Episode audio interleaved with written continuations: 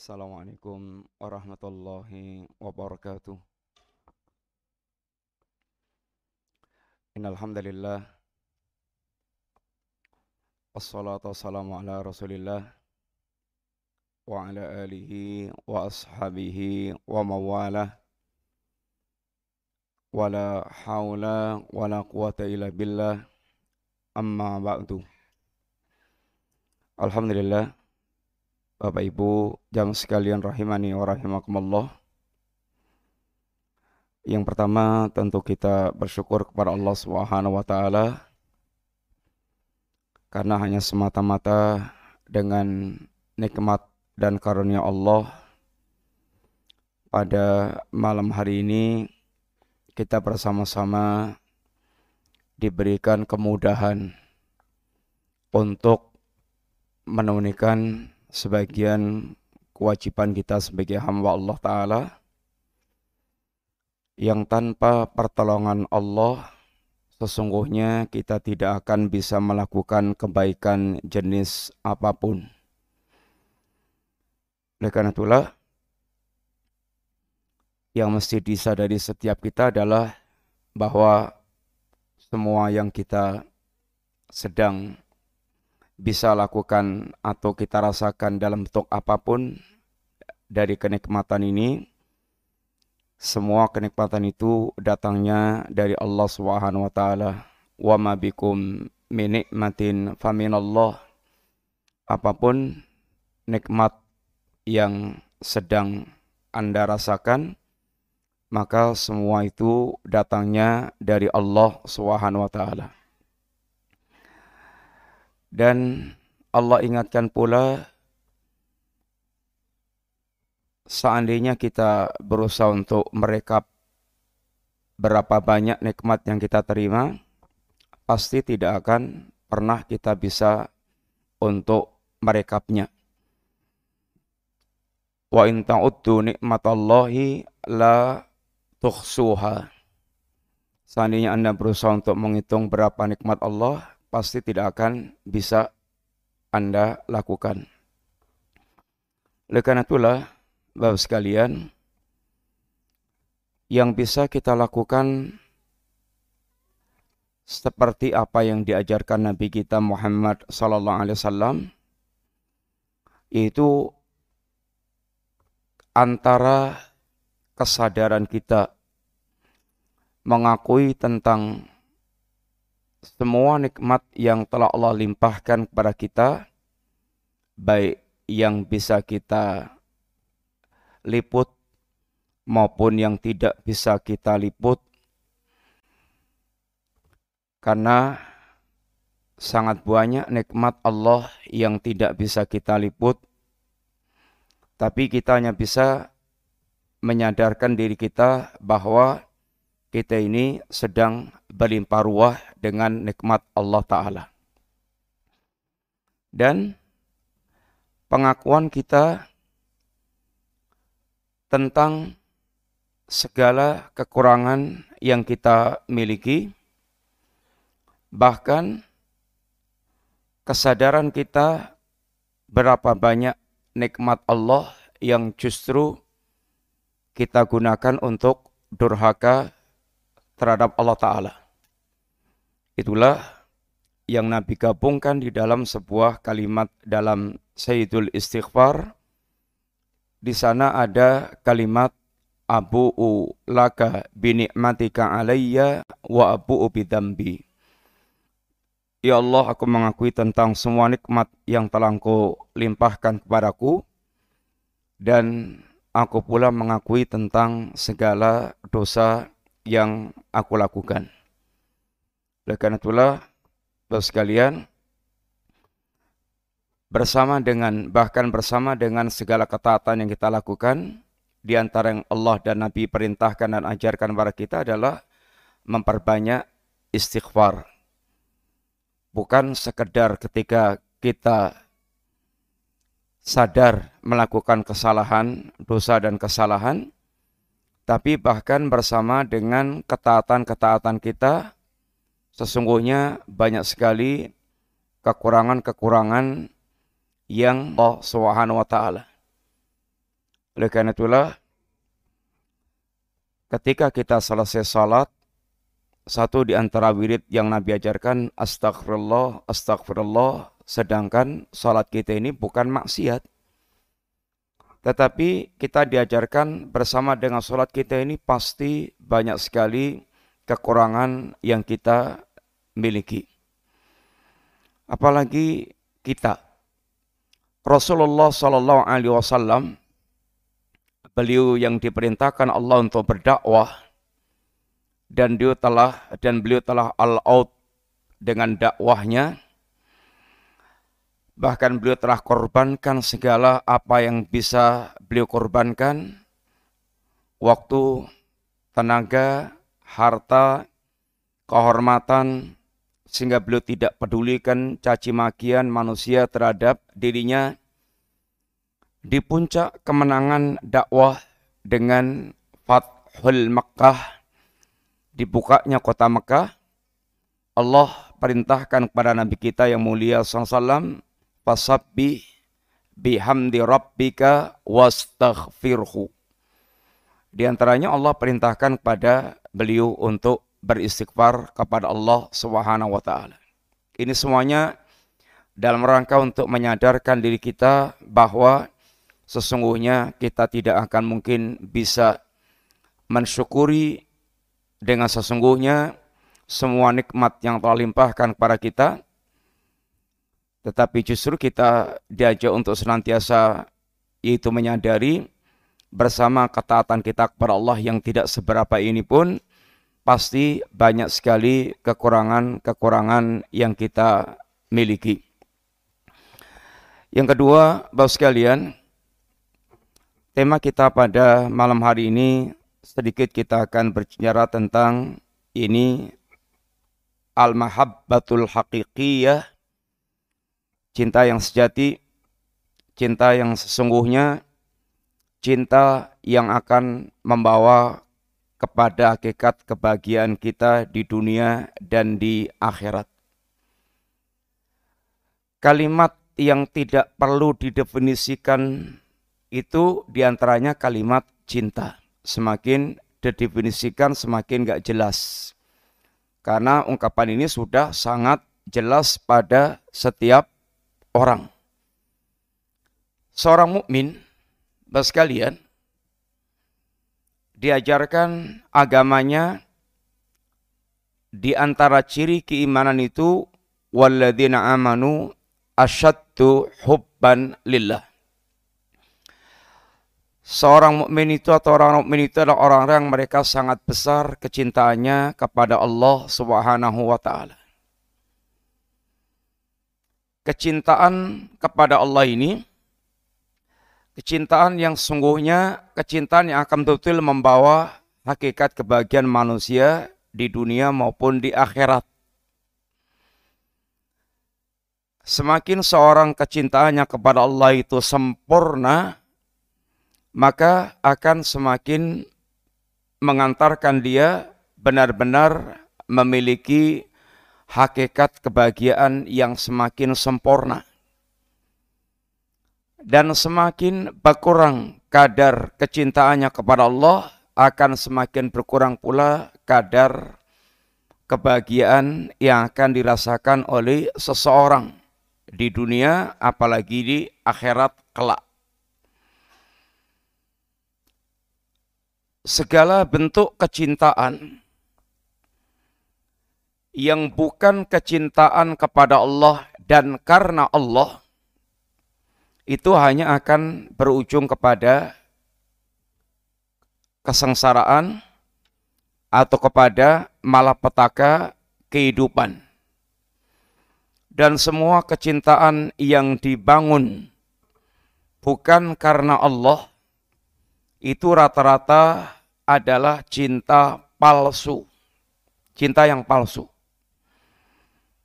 Termasuk cinta-cinta kita yang ada nuansa yaitu syahwat.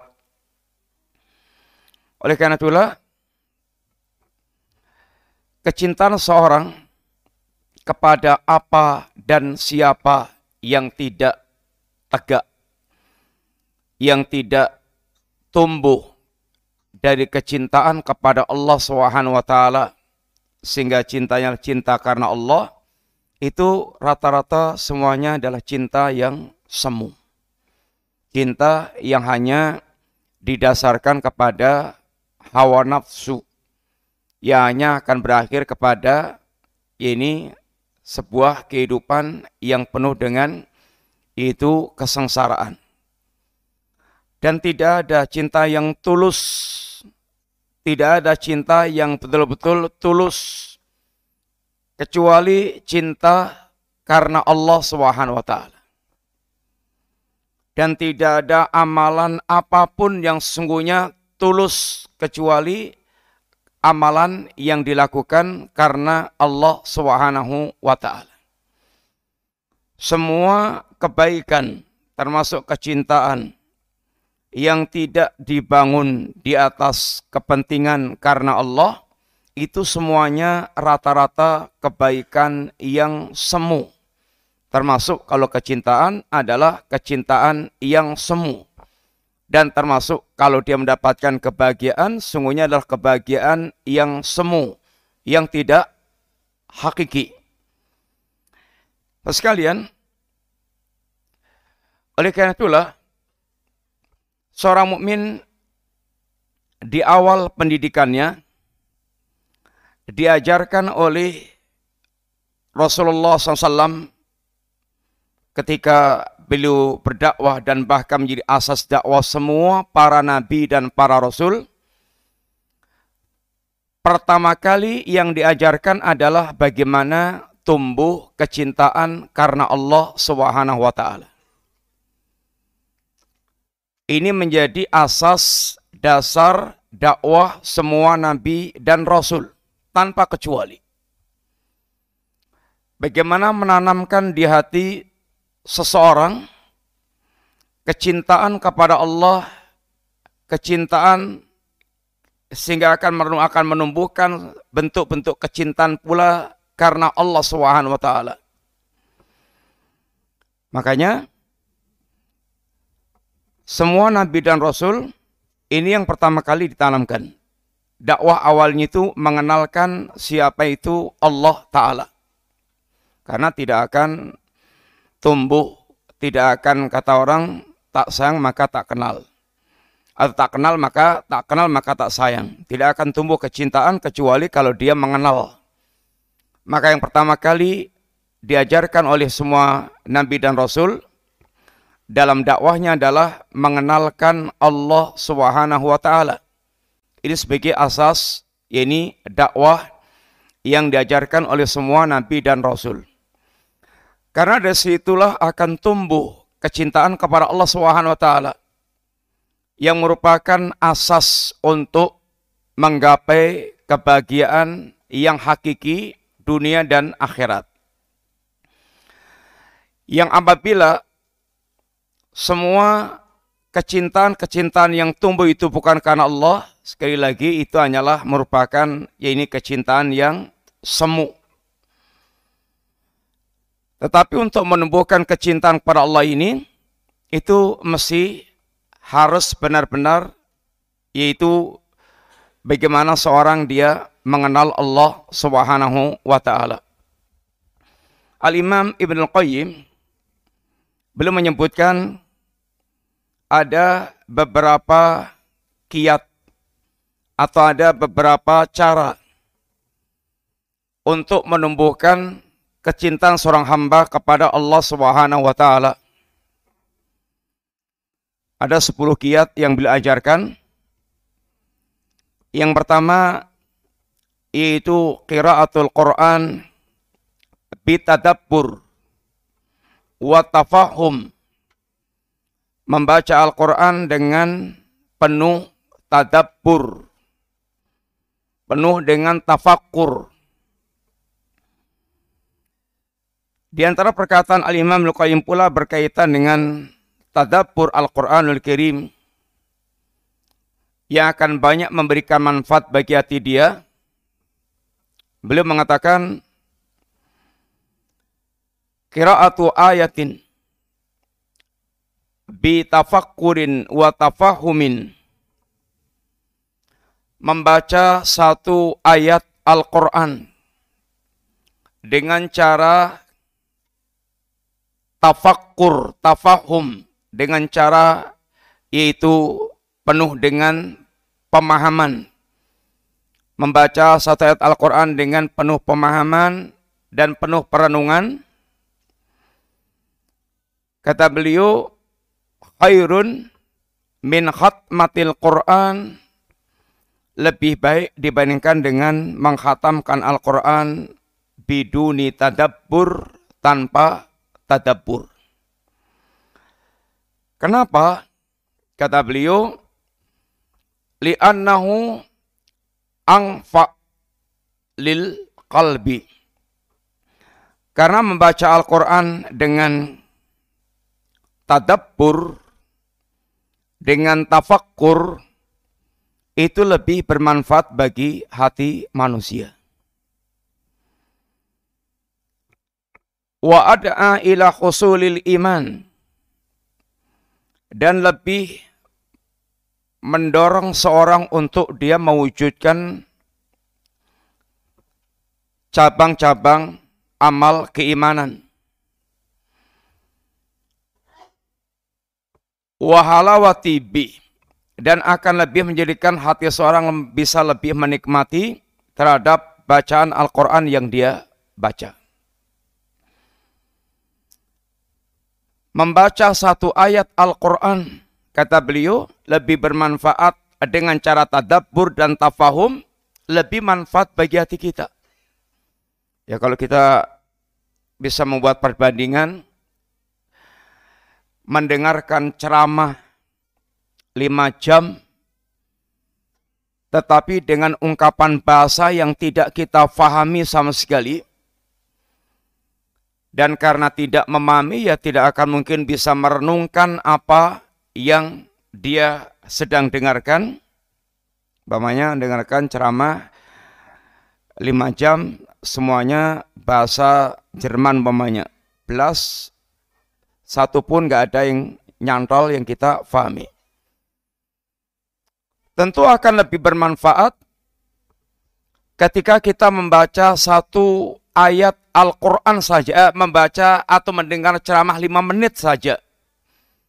Tetapi dengan ungkapan bahasa yang kita fahami, sehingga kita bisa merenungkan setiap ungkapan kalimat dalam ceramah tersebut. Maka kata beliau, demikian pula berkaitan Al-Quranul Karim, membaca satu ayat Al-Quran dengan tadabbur, itu lebih bermanfaat bagi hati manusia dibandingkan dengan khatam Al-Quran, tetapi sama sekali tanpa ada tadabbur. Tentu yang tertuntut, Bapak sekalian, adalah bagaimana kita bisa menghatamkan Quran, tapi bagaimana juga kita bisa yaitu mentadabur setiap ayat-ayat Al-Quran. Karena Al-Quran turun dalam rangka untuk menjadi kitab hidayah bagi kita. Yang tidak mungkin kita akan bisa mengambil hidayah Quran kecuali dengan cara kita tadabur. Dan dalam agama kita ini, Bapak sekalian, amalan yang paling utama adalah yang paling memberikan manfaat bagi hati kita. Dan amalan yang paling nilai, yang paling besar nilainya adalah amalan yang paling berdampak dalam hatinya, bagi hatinya. Syekh Al-Islam memiliki ungkapan perkataan, al-a'malu tatafadul bima tafaduli ma fil qulub. Amal itu punya nilai keutamaan yang bertingkat-tingkat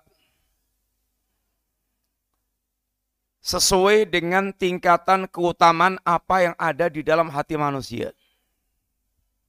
Lalu beliau memberikan contoh. Ada dua orang yang sholat.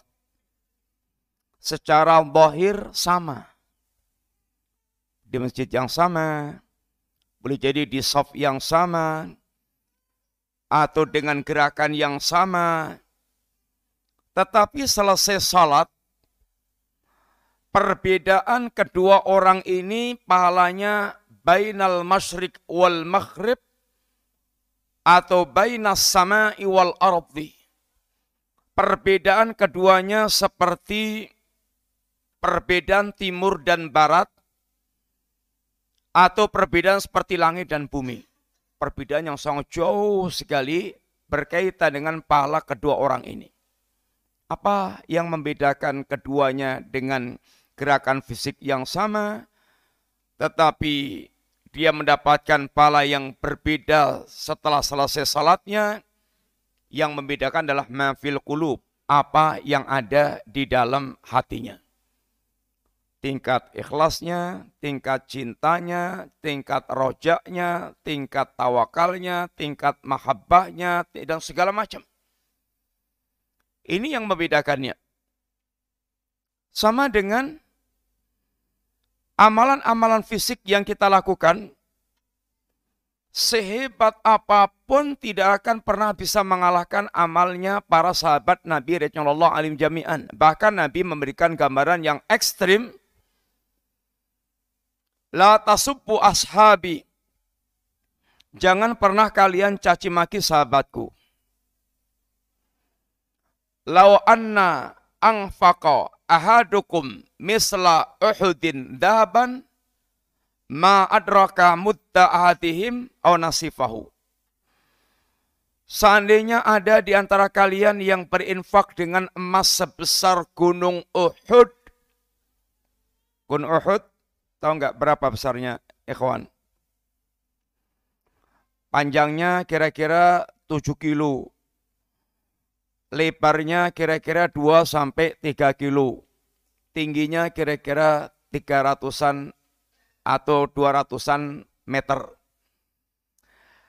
Itu tinggi gunung Uhud atau besar gunung Uhud. Panjangnya sekitar tujuh kilo, panjang lebarnya sekitar dua sampai tiga kilo, tingginya sekitar itu tiga ratusan meter. Itu demikian dikatakan tentang gunung Uhud. Seandainya ada di antara kita yang infak sebesar gunung Uhud dalam bentuk emas, dan kayaknya nggak ada, itu tetap tidak akan bisa menyamai infaknya para sahabat walaupun hanya satu mut, satu rayuan. Dan itu wujudnya adalah infak kurma atau gandum. Itu tidak akan bisa menyamai infaknya sahabat yang senilai, senilainya segitu. Dan selamanya insya Allah yang namanya emas itu lebih mahal daripada kurma atau gandum. Tetapi walaupun infak fisik kita itu sebesar gunung Uhud dalam wujud emas, itu nggak akan bisa menyamai infaknya para sahabat walaupun dalam bentuk ya ini wujud korma maupun gandum. Apa yang membedakannya? Mafil qulub, apa yang ada di dalam hatinya para sahabat dengan apa yang ada di dalam hati kita. Oleh karena itulah amalan yang paling bermanfaat dan paling bernilai besar dalam agama kita, amalan yang paling berdampak bagi hati, yang paling bermanfaat bagi hati, dan amal yang betul-betul disertai dengan hati yang berkualitas. Satu amalan, satu saat, satu amalan secara jenis, secara global, itu lebih utama dari amalan yang lainnya. Tetapi ketika satu saat, amalan yang tidak lebih utama ini akan bisa lebih utama ketika memiliki dampak kepada hati yang lebih besar. Contoh umpamanya, secara umum membaca Al-Quran itu lebih utama dibandingkan dengan zikir. Membaca Al-Quran itu lebih utama dibandingkan dengan zikir. Tetapi satu saat, ketika kita berzikir dan itu sangat lebih berdampak ke dalam hati kita, maka saat itu zikir lebih utama dibandingkan dengan kita membaca Al-Quran. Intinya, bahwasanya di antara amal yang sangat memberikan bobot kualitas amal kita adalah amal yang paling memberikan manfaat bagi hati kita. Karena setiap amal kita ini targetnya adalah terwujudnya la'allakum tattaqun. sehingga amal fisik yang tidak memberikan poin ketakwaan itu bisa menjadi amal yang muspro, amal yang sia-sia. Maka ada orang salat tapi mereka beruntung, tak ada orang salat pula tapi justru fawailun lil musallin. Ada orang puasa yang mendapatkan keutamaan yang sekian banyak, ada orang yang puasa tidak mendapatkan illal ju' wal atas, kecuali lapar dan haus. Apa sih yang membedakan mafil kulub? Apa yang terdampak atau apa yang terwujud dalam hatinya? Apa yang berdampak kepada hatinya? Terus sekalian, ini yang pertama. Cara mewujudkan kecintaan kita kepada Allah Subhanahu wa taala adalah dengan cara kita yaitu suka belajar Quran atau suka membaca Al-Quran, tapi dengan catatan ini dengan tadabbur. Semakin kita dalam tadabburnya, semakin akan dalam pula tumbuhnya kecintaan kita kepada Allah Subhanahu wa taala, karena Al-Quran kalamullah dan membaca Al-Quran adalah cerminan kita betul-betul kita difahamkan tentang Allah Subhanahu wa taala. Yang kedua, sekalian, di antara yang akan mendongkrak kecintaan kita kepada Allah Subhanahu wa taala adalah ada ini ada ul faraid wa nawafil, atau at-taqarrub ilallah bil faraid wa nawafil. Senantiasa mendekat kepada Allah Subhanahu wa taala. Senantiasa mendekat kepada Allah Subhanahu wa taala dengan amal-amal yang wajib, lalu disempurnakan dengan amal-amal yang sunnah. Dan balasan Allah akan jauh lebih besar dari apa yang kita ini lakukan kepada Allah Ta'ala. Ketika kita mendekat dengan berjalan, Allah akan mendekat dengan berlari. Ketika kita mendekat Allah sejengkal, kita Allah akan mendekat pada kita, ini sehasta. Sehingga semakin kita berusaha untuk mendekatkan diri kita kepada Allah Subhanahu wa taala, maka Allah akan semakin pula dekat dengan kita berlipat-lipat. Dan itu akan semakin lebih menumbuhkan kecintaan yang besar kepada Allah Subhanahu wa taala. Maka seorang muslim hendaknya dia berusaha untuk senantiasa memperjuangkan dirinya, berjuang bagaimana dirinya dituntun mendekat kepada Allah. Yang pertama dengan al-fara'id, yang kedua dengan an-nawafil. Jangan sampai terbalik, dia semangat melakukan an-nafi, an-nawafil atau nafilah yang sunnah, tapi kemudian mengabaikan yang wajib. Yang ketiga, itu dawamu dzikrillah. Bagaimana menciptakan suasana hati kita yang senantiasa ingat kepada Allah Subhanahu wa taala. Karena di antara ciri orang yang mereka memiliki kecintaan adalah dia senantiasa ingat kepada al-mahbub yang dia cintai. Dan dampaknya mengingat Allah itu seperti yang Nabi katakan, "Matsalul ladzi yadhkurullaha wal ladzi la yadhkurullaha mithlul hayyi atau mathalul hayyi wal mayyit." Perumpamaan antara orang yang mereka senantiasa mengingat Allah dan orang yang mereka tidak mengingat Allah itu seperti perumpamaan orang yang hidup dan orang yang mati. Orang hidup dan orang yang mati. Kehidupan hati kita ini sangat berkaitan dengan sejauh mana menyibukkan hati kita dengan zikrullah.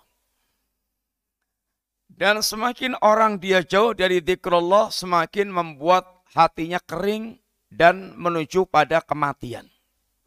Kata Syekh Al-Islam bahwa perumpamaan kebutuhan hati kita kepada zikir ini seperti kebutuhan ikan kepada air. Bagaimana pendapat Anda, bagaimana kira-kira seandainya ikan itu dikeluarkan dari air? Demikian juga hati kita. kebutuhan hati kita kepada mengingat Allah itu sebagaimana kebutuhan ikan kepada air tadi.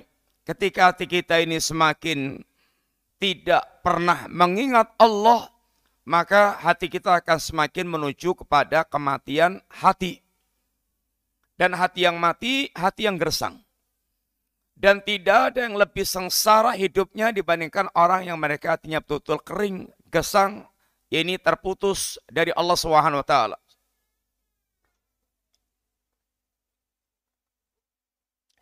Yang keempat, di antara sebab seorang tumbuh kecintaannya kepada Allah, Bapak sekalian, adalah at-tafakkur, uh, ini itharu ma yuhibullah. Senantiasa mendahulukan apa yang dicintai oleh Allah Subhanahu wa taala. Sudah menjadi hal yang kita pahami, setiap mencintai itu dia akan sangat mengutamakan permintaan yang kita cintai. Demikian pula ketika seorang itu betul mencintai Allah Subhanahu wa taala, maka akan nampak alamat dia senantiasa mendahulukan dan mementingkan apa yang menjadi kecintaan Allah taala. Sehingga orang yang mereka betul-betul memiliki kecintaan yang sejati, kecintaan yang tulus, maka dia pasti akan senantiasa mendahulukan kecintaan Allah apapun risikonya. Bapak sekalian, kita tentu akan bisa melihat contoh yang paling jelas dan nyata adalah kehidupan para sahabat Nabi Ridwanullah alaihim jami'an. Yang paling jelas nampak di mata kita bukti kecintaan para sahabat kepada Allah, di antaranya dalam amalan hijrah yang mereka lakukan. Hijrahnya mereka itu yang harus kita bayangkan, satu, jarak yang ditempuh untuk hijrah itu sangat jauh. Mekah Madinah berapa jaraknya, ikhwan? Nggak kurang dari empat ratus kilo. Dan suasana Mekah Madinah itu, ya secara umum, suasana Saudi secara umum, ya kalau panas bisa sampai panas banget, sampai empat puluh derajat lebih. Kalau dingin bisa dingin banget. Perjalanan uh, Mekah, Madinah ya bisa diperkirakan kalau jalan kaki berapa lama, kalau naik unta berapa lama. Saat itu kendaraannya ada, adanya hanya unta, ya sekitar unta. Antara jalan atau naik unta.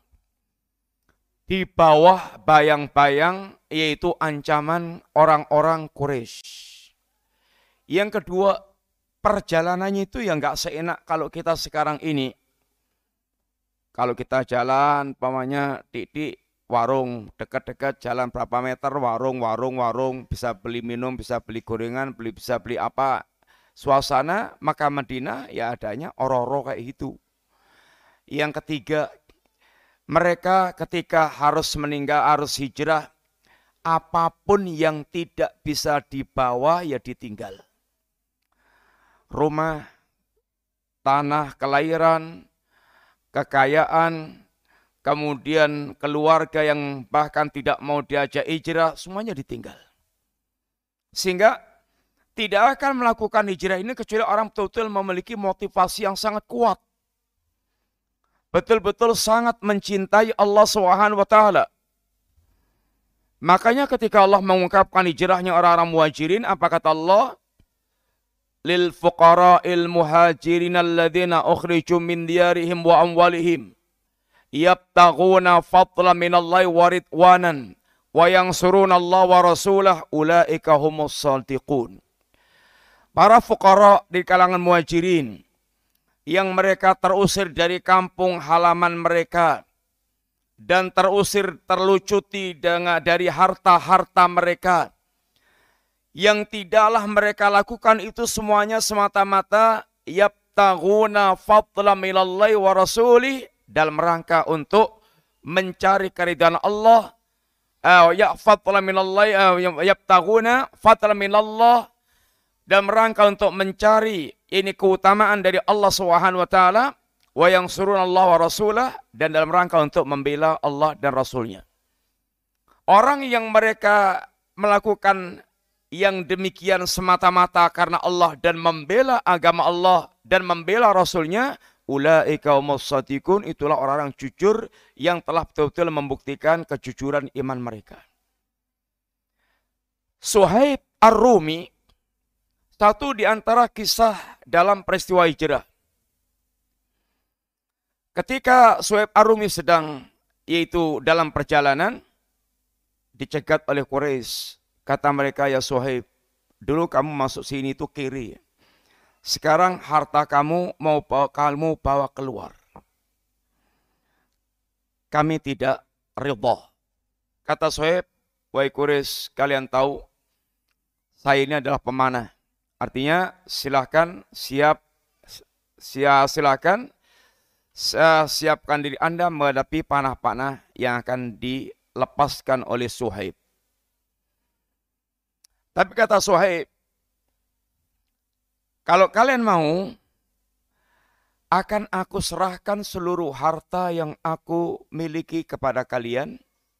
Bahkan aku tunjukkan di mana simpanan hartaku, ambil. Dalam rangka Suhaib bisa dilepas, melenggang, bebas ke yaitu Madinah untuk hijrah memenuhi panggilan Allah Subhanahu wa taala. Dalam hal ini,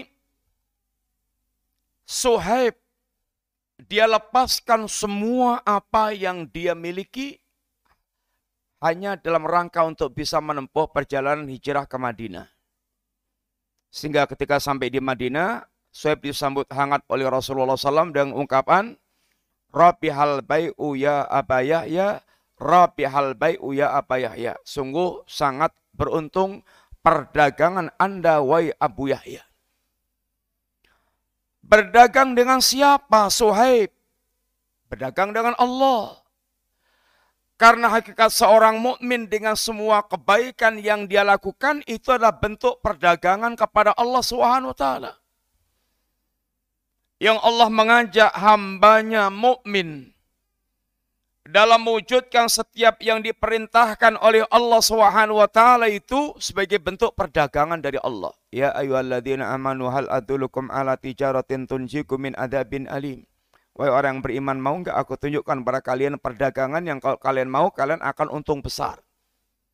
Sehingga Allah Subhanahu wa taala ketika mensikapi amal-amal setiap mukmin, ungkapan Allah pun dengan ungkapan innallaha astara minal mu'minina anfusahum wa amwalahum bi anna lahumul jannah. Sesungguhnya Allah telah membeli jiwa dan harta seorang mukmin dengan surga. Mukmin lepaskan hartanya. Mukmin dia gunakan dirinya untuk mentaati Allah dan itu Allah anggap sebagai bentuk perdagangan. Allah yang akan membeli. Sehingga dalam kamus seorang mukmin itu, Bapak sekalian, tidak ada istilah tetesan keringat yang sia-sia, tidak ada istilah rupiah yang sia-sia, tidak ada istilah capek yang sia-sia, karena semuanya akan dihargai oleh Allah Subhanahu wa taala, dibeli oleh Allah Ta'ala. Dan itu yang namanya Allah dengan ungkapan atau nama Allah Asy-Syakur, Allah Dat yang maha membalas setiap kebaikan hamba sekecil apapun. Yang kelima, dalam rangka untuk menumbuhkan kecintaan kita kepada Allah adalah dengan tafakkur, dengan memahami ini tafakkur bi asma'illahi wa sifati, dengan memahami setiap nama-nama dan sifat Allah Ta'ala. Orang yang paling mendalam cintanya sehingga paling sempurna penghambaannya, orang yang paling memahami tentang nama dan sifat Allah. Al-Imam Ibn Al-Qayyim, beliau juga punya ungkapan, kata beliau, Akmalun nasi ubudiyatan al-muta'abbid bi jami'il asma'i wassifat allati yutali'u alihal bashar. Orang yang paling sempurna penghambaannya kepada Allah adalah orang yang paling orang yang beribadah kepada Allah dengan semua nama dan sifat yang Allah telah terangkan kepada manusia. Adhan. Silahkan adzan dulu, kita adzan sebentar.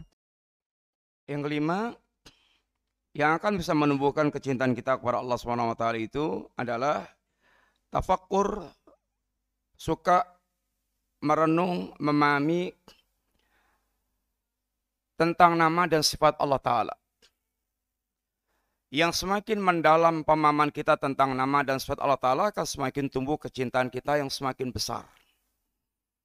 Sehingga orang yang paling sempurna penghambaannya kepada Allah, kata Ibn Al-Qayyim, orang yang mereka beribadah kepada Allah dengan semua nama dan sifat Allah Ta'ala. Dia akan semakin banyak bisa mewujudkan setiap ibadah yang tertuntut dari setiap nama Allah Ta'ala. Karena setiap nama Allah itu mengandung tuntutan ibadah kepada Allah secara khusus. Dan semakin dia mengenal Allah ini, akan semakin mendalam kecintaan dia kepada Allah, akan semakin membuat dia semakin menikmati kelezatan iman kepada Allah Ta'ala. Panjang uraiannya, tapi singkatnya adalah ini yang kelima, yaitu kesempatan tumbuhnya kecintaan kita kepada Allah, diantaranya dengan sebab kita semakin mengenal nama dan sifat Allah Ta'ala. Oleh karena itu, ikhwan, sesungguhnya kebutuhan kita terhadap memahami nama-nama Allah itu mutlak. Silahkan baca bukunya Syekh Abdurrahman, ini Fiqhul Asma'il Husna, akan mengantarkan kita semakin memahami setiap nama dan sifat Allah Ta'ala. Yang keenam, yaitu At-Tafakkur bi ni'amillah, suka merenung setiap nikmat Allah Ta'ala. Yang renungan, apabila kita suka merenungi setiap nikmat Allah, akan semakin tumbuh kecintaan kita kepada Allah Ta'ala. Jangan jauh-jauh, awali dari merenungkan tentang diri kita. Yang Allah mengatakan, wa fi anfusikum afala tubsirun, dan terhadap diri kalian apakah kalian tidak memikirkan, ya ini tidak memperhatikan, melihat dengan perenungan sehingga menjadi penglihatan yang mendalam.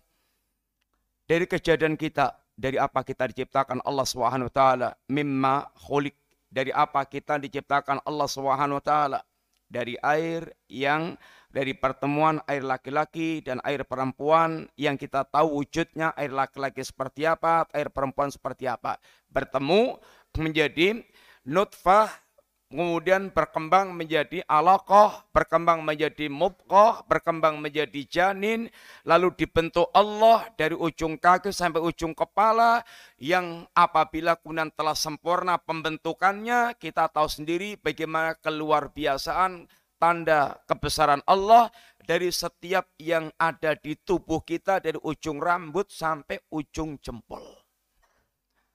Antum bayangkan mata kita ini bisa melihat dan bisa membedakan dengan warna segala macam warna, itu ada berapa juta syaraf mata dalam diri kita. Abang, dari abang yang tipis sampai abang yang tebel, merah maksudnya itu, merah yang tipis sampai merah yang tebel, itu membutuhkan syaraf warna. Antum kehilangan atau pedot umpamanya syaraf warna merah, ya udah nggak bisa melihat warna merah. Kita bisa membedakan warna per dari tipis sampai tebel ini semuanya ada sarafnya. Sedangkan warna, banyak macam warna, sehingga membutuhkan berapa banyak saraf ini mata. Lidah kita bisa merasakan asin, pahit, gurih, legi, segala macam itu, itu ada saraf perasa. Nggak ada saraf perasa, antum nggak bisa merasakan apa-apa. Ya bayangkan waktu sebagian kita mungkin kena corona, ilate blas, nggak bisa ngerasakan apa-apa. Itu sate sama sendal bisa podo, kenyah-kenyah tok. Ketika kita nggak bisa, nggak punya saraf ini atau kehilangan saraf perasa. Intinya alam semesta ini semuanya menjadi tanda kekuasaan Allah. Maka dikatakan alam, alam itu alamah. Ini alamat terhadap adanya Allah yang mengadakan alam semesta dengan segala keagungan Allah Ta'ala. Yang keenam, eh, yang ketujuh, ingkisaru qalbi. Untuk menumbuhkan kecintaan kita kepada Allah itu adalah bagaimana Anda bisa betul-betul tuh remuk di hadapan Allah, merasakan kefakiran total di hadapan Allah, bahwa kita ini mutlak bergantung kepada Allah Ta'ala.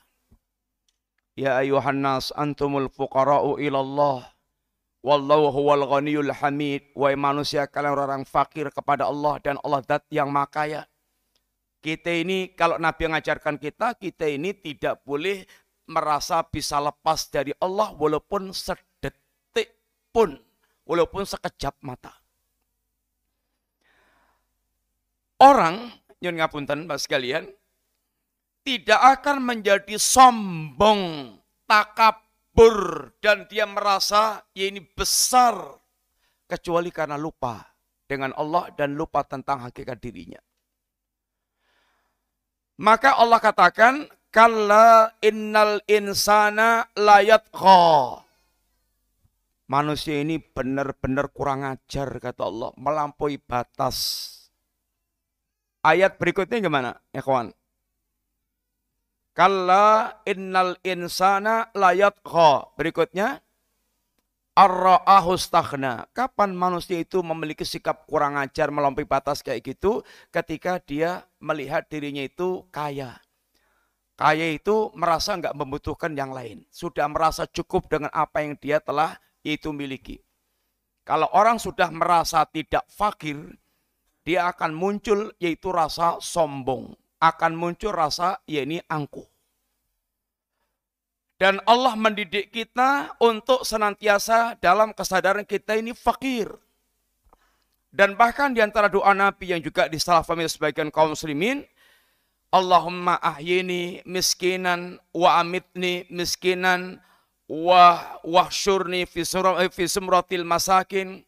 Ya Allah, hidupkan aku sebagai orang miskin dan matikan aku sebagai orang miskin dan kumpulkanku bersama dengan orang-orang miskin. Yang kata para ulama, miskin maksudkan bukan miskin yaitu kiri dalam pengertian itu kesulitan yaitu harta, tapi miskin yaitu memiliki jiwa yang tawadhu sebagaimana layaknya orang-orang mereka yaitu miskin. Sehingga tawadhu, senantiasa tawadhu dan tidak dihinggapi oleh sifat yaitu kesombongan dan keangkuhan. Sehingga diantara cara menumbuhkan kecintaan kita kepada Allah adalah menjadikan kita betul-betul merasa fakir, sefakir-fakirnya di hadapan Allah Ta'ala. Hamba yang paling mulia, hamba yang paling merasa fakir di hadapan Allah Ta'ala. Maka Nabi ketika berdoa kepada Allah pula, Nabi mengawali dengan tawasul, menyebutkan silsilah dirinya yang sangat fakir, membutuhkan Allah Ta'ala. Allahumma inni abduka wa ibnu abdika wa ibnu amatik. Ya Allah, aku adalah budakmu, aku anak budak laki-lakimu, aku anak budak perempuanmu. Silsilah derajat yang paling rendah untuk menunjukkan tentang kefakirannya di hadapan Allah Subhanahu wa Ta'ala. Yang kedelapan yaitu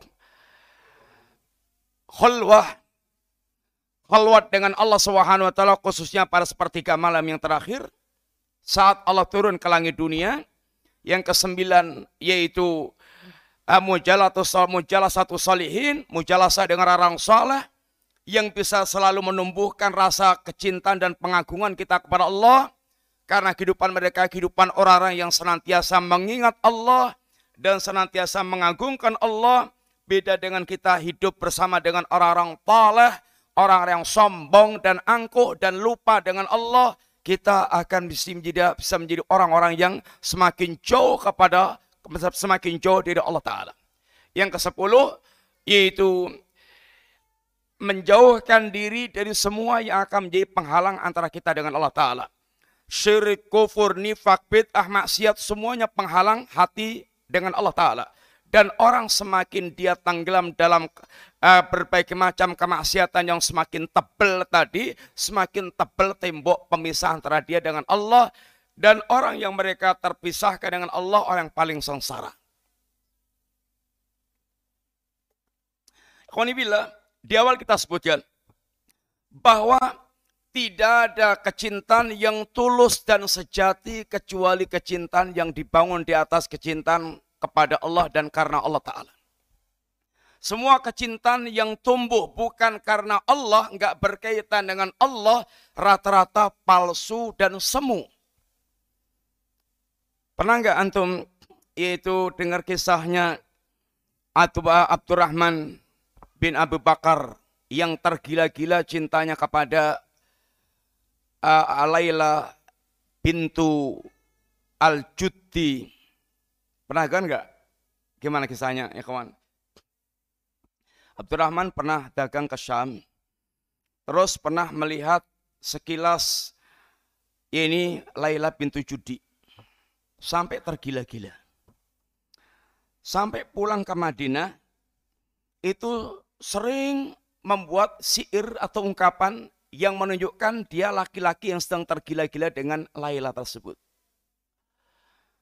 Dan biasanya orang yang mereka sedang jatuh cinta itu pintar membuat ungkapan-ungkapan, syair-syair, membuat ungkapan, tadinya itu serogol-serogol, tadinya itu uh, teronyak-teronyuk, tadinya itu ungkapannya ungkapan orang-orang yang kelihatan kasar. Tapi kalau udah kena gila cinta ini, oh bisa membuat ungkapan yang indah, yang bagus. Termasuk Abdurrahman ini, beliau punya ini ungkapan tentang Laila. Sampai di zaman Umar Ibn Khattab,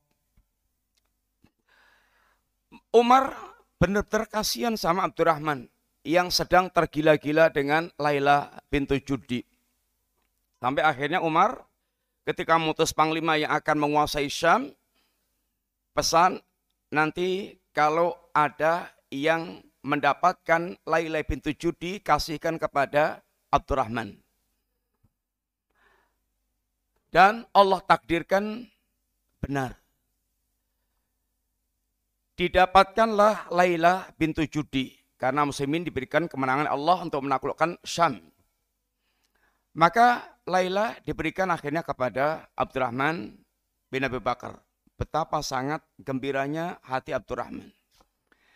Ketika Abdurrahman dia kemudian menikahi si wanita ini, kecintaannya mengalahkan semua istri-istrinya. Sampai akhirnya kecintaannya kepada Laila ini diprotes oleh istri-istri yang lainnya.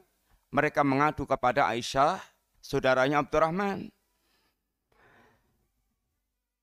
Kemudian Aisyah bertanya kepada Abdurrahman, atau Aisyah menyampaikan keluhan para istrinya kepada Abdurrahman. Kata Abdurrahman, bagaimana aku tidak mencintai Laila? Lihatlah bagaimana giginya kayak gigi biji delima. Intinya ungkapan laki-laki yang betul-betul sangat dibuat tergila-gila dengan ini Laila. Kemudian satu saat Laila ini terkena penyakit yang membuat bibirnya itu duer, yang kemudian membuat giginya itu kemudian kelihatan terus dan nampak jelek. Akhirnya berubah sikap Abdurrahman. Tadinya bagaimana kecintanya kepada Laila yang sangat luar biasa, sekarang begitu nampak parasnya atau wajahnya sudah berubah, kelihatan duer atau membeli, yang membuat jelek, intinya mulai berubah kecintaannya, bahkan mulai berbuat kasar kepada yaitu Laila. Sampai akhirnya justru Laila protes kepada, ngeluh kepada Aisyah, kok sekarang Abdurrahman kayak gitu. Aisyah pun kemudian menasihati Abdurrahman, ya Abdurrahman, ahbabta Laila wa faradta. Wahai Abdurrahman, kamu telah mencintai mencintai Laila dan kamu telah berlebihan. Wa ghabta, dan kamu sekarang mencintai yaitu membenci Laila dan kamu juga telah melampaui batas. Pilihannya tinggal dua. Antan sifaha, kamu berbuat adil di antara para istrimu semuanya, atau kamu kembalikan dia kepada orang tuanya. Intinya kemudian Abdurrahman kembalikan pada orang tuanya, diretur. Laila diretur, sudah nggak ada lagi kecintaan sama sekali kepada Laila. Di sini kelihatan bagaimana kecintaan-kecintaan yang bukan karena Allah, artinya kecintaan yang sekedar karena tertarik, karena paras, dan yang lain-lainnya itu, itu semuanya cinta semu, cinta palsu. Cinta yang akan bisa berada, akan, ber, akan berakhir, dan bahkan bisa tragis keberakhirannya itu. Disitulah kita diingatkan hadis Rasulullah shallallahu alaihi wasallam. Semua itu kalau karena hawa nafsu, itu pasti ada campur tangannya syaitan. yang menghias-hiasi apa yang menjadi kecintaan dia. Yang ujung-ujungnya nanti dia akan yaitu uh, kehilangan apa yang mendorong dia kecintaan di awal kali.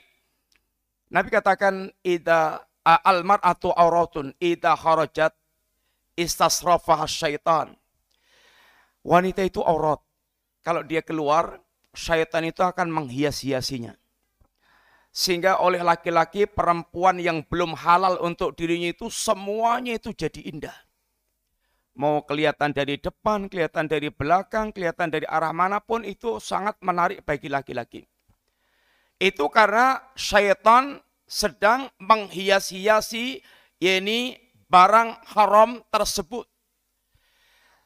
Tapi ketika wanita itu telah, menja- telah halal menjadi miliknya, biasanya semua yang tadinya nampak indah oleh syaitan tadi, penghiasan syaitan itu akan lenyap, akan hilang. Antum lihat, orang yang sedang pacaran, itu boyo pacarnya itu, eleknya kayak apa itu, itu kelihatan indah, kelihatan menarik, kelihatan ngangeni, kangen, rindu, menarik. Karena dihiasi oleh syaitan. Semuanya nampak indah.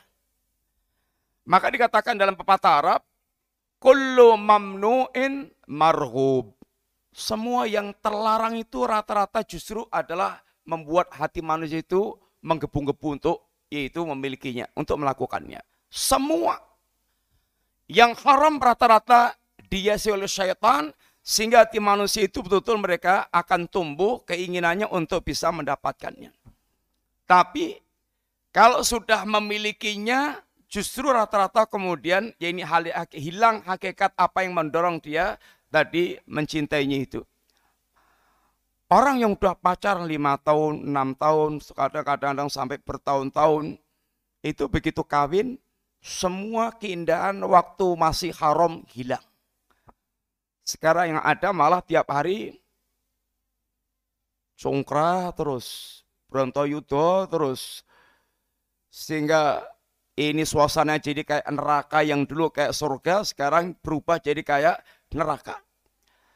Dan semua kecintaan kepada apa dan siapa, kalau dorongannya bukan karena Allah, itu akan berujung pada yaitu eh, kehilangan hakikat kecintaan. Orang cinta karena harta, harta hilang ya sudah jadi tong sampah, jadi buang ke tong sampah. Orang cinta karena jabatan, waktu masih menjabat, ya Masya Allah di subyo-subyo. Masya Allah bagaimana orang menjilat-jilat sampai kelomoh. Tapi begitu dia hilang jabatannya, sudah dibuang ke tong sampah. Nggak ada lagi harganya. Semuanya kira-kira demikian. Yang hanya akan langgeng orang yang mereka kecintaannya lah karena Allah Subhanahu Wa Taala. Orang yang mereka menikah karena Allah, maka perjalanan rumah tangganya akan bisa semakin mendalam kecintaannya kepada yakni sang istri. Orang yang mereka berkawan karena Allah tidak akan tidak akan hilang rasa yakni persaudaraannya, walaupun dia menjadi miskin, walaupun dia yaitu hilang uh, dunianya, selama dia tidak kehilangan yaitu keimanan dia kepada Allah Subhanahu wa taala. Maka kata Allah, al-akhila'u yawma idzin ba'dhum li ba'din aduun ilal muttaqin. Al-akhila', orang-orang yang di dunia berkawan akrab, berkawan dekat, akan berubah menjadi sebuah permusuhan kelak dari kiamat, kecuali orang-orang yang mereka bertakwa kepada Allah Subhanahu wa taala. Orang yang mereka mencintai karena Allah akan mewariskan kebahagiaan dan kelezatan iman. Dia akan menjadi orang-orang yang memiliki hati yang bisa betul-betul merasakan hakikat kebahagiaan yang sesungguhnya karena imannya tersebut. Apa sih kebahagiaan itu? Kebahagiaan itu kata para ulama adalah itmi'nanul qalbi wangsirahu sadri, hati yang tenang dan jiwa yang lapang. Kecintaan kepada Allah alias iman yang bercokol di dalam hati seorang, ini yang akan mewariskan kehidupan kita betul-betul merasakan hati yang tenang dan jiwa yang lapang. Dalam kondisi apapun. Dalam kondisi apapun. Ini yang dikatakan Nabi dengan ungkapan ajaban li amril mukmin, sangat mengirankan jiwa seorang mukmin, hati seorang mukmin. Inna amrahu kullahu lahu khairun, semua perkaranya itu baik. Semua perkaranya baik. Tidak ada perkara yang buruk bagi dia. Artinya semua keadaan akan dihadapi dengan ketenangan jiwa dan kelapangan dada. Sahabat Islam, satu di antara contohnya adalah orang yang merasakan, mengungkapkan perasaannya dan mewakili tentang orang-orang yang memiliki perasaan serupa dengan beliau.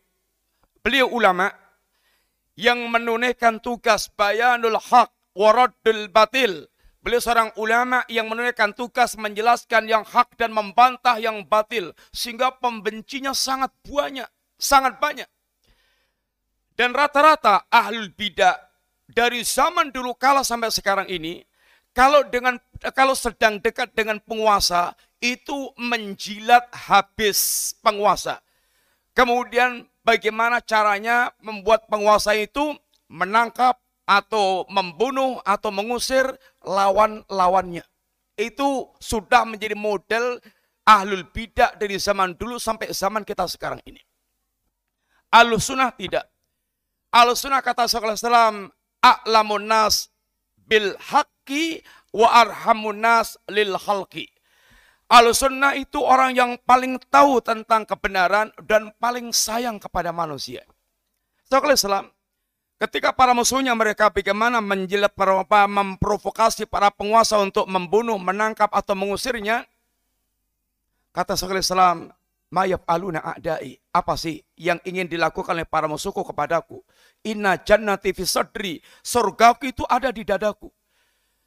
Inta in qataluni faqatli sahada, seandainya mereka berhasil mengusaha, berhasil membunuhku, dalam keterbunuhanku adalah syahid. Wa in habasuni fahabsi khulwah, kalau mereka berhasil menangkapku lalu dipenjara, dalam keterpenjaraanku adalah khalwatku dengan Allah sang kekasih. Wa in taraduni fatardi siyaha, kalau mereka mengusirku, dalam keterusiranku adalah siyaha, pelesir. Intinya ini adalah apa yang beliau rasakan. Semuanya tetap ketenangan dan kelapangan dada. Dan kelapangan dada. Ucapan Syekh Al-Islam, Ahlus Sunnah a'lamun nas bil haqqi warhamun nas lil khalqi, beliau buktikan.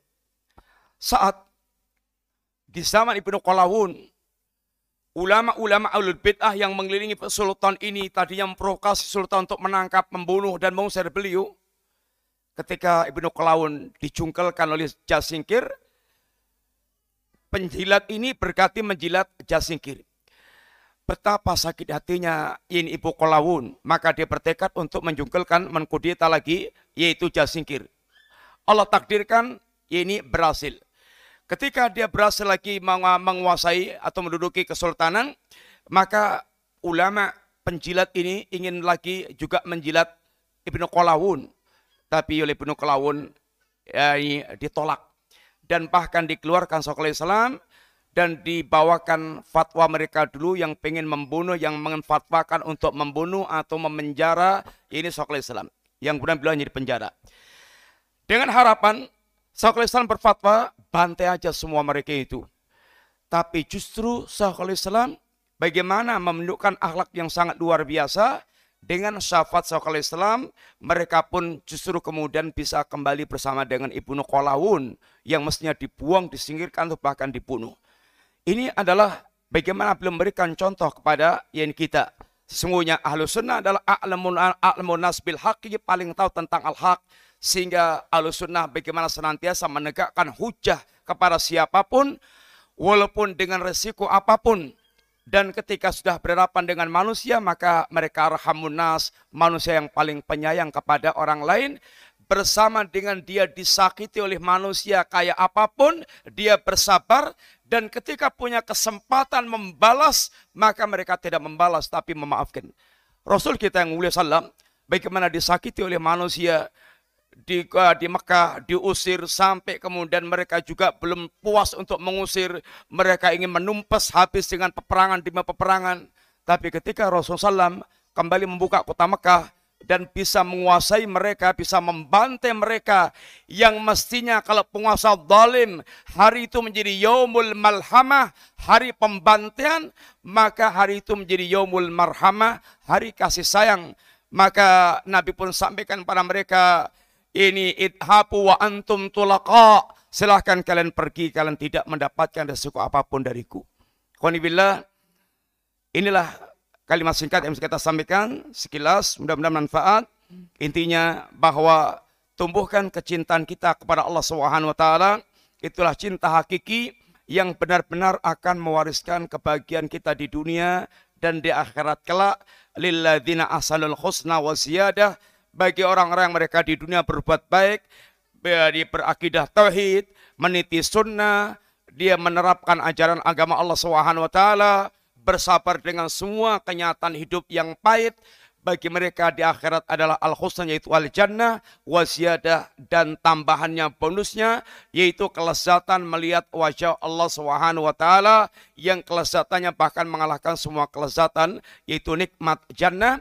Dan di dunia kecintaan kepada Allah akan melanggengkan hakikat kebaikan dan mewariskan kebahagiaan yang hakiki pula. Sebab ini kebahagiaan di dunia sebelum kebahagiaan di akhirat. Karena Allah katakan innal abrara lafi naim, dan kata Ibn Al-Qayyim, jangan sangka naimnya sekedar di janatun naim, tapi naimun fid dauri thalath, di tiga tempat, naimun fid dunya wa naimun fil barzah wa naimun fi yaumil qiyamah dalil qarar. Semoga Allah subhanahu wa taala mudahkan kita untuk senantiasa meniti jalan-jalan kebaikan dan menumbuhkan kecintaan kepada Allah dan kecintaan karena Allah subhanahu wa taala. Karena inilah yang akan melanggengkan kita di dunia dan di akhirat dan mewariskan kebahagiaan di dunia dan akhirat kita. Semoga manfaat. Kalau kurang minta maaf. Wassallallahu ala nabiyyina Muhammadin wa ala alihi wa sahbihi wasallam. Ini apa ini, Mas? Hadiah? Atau apa ini?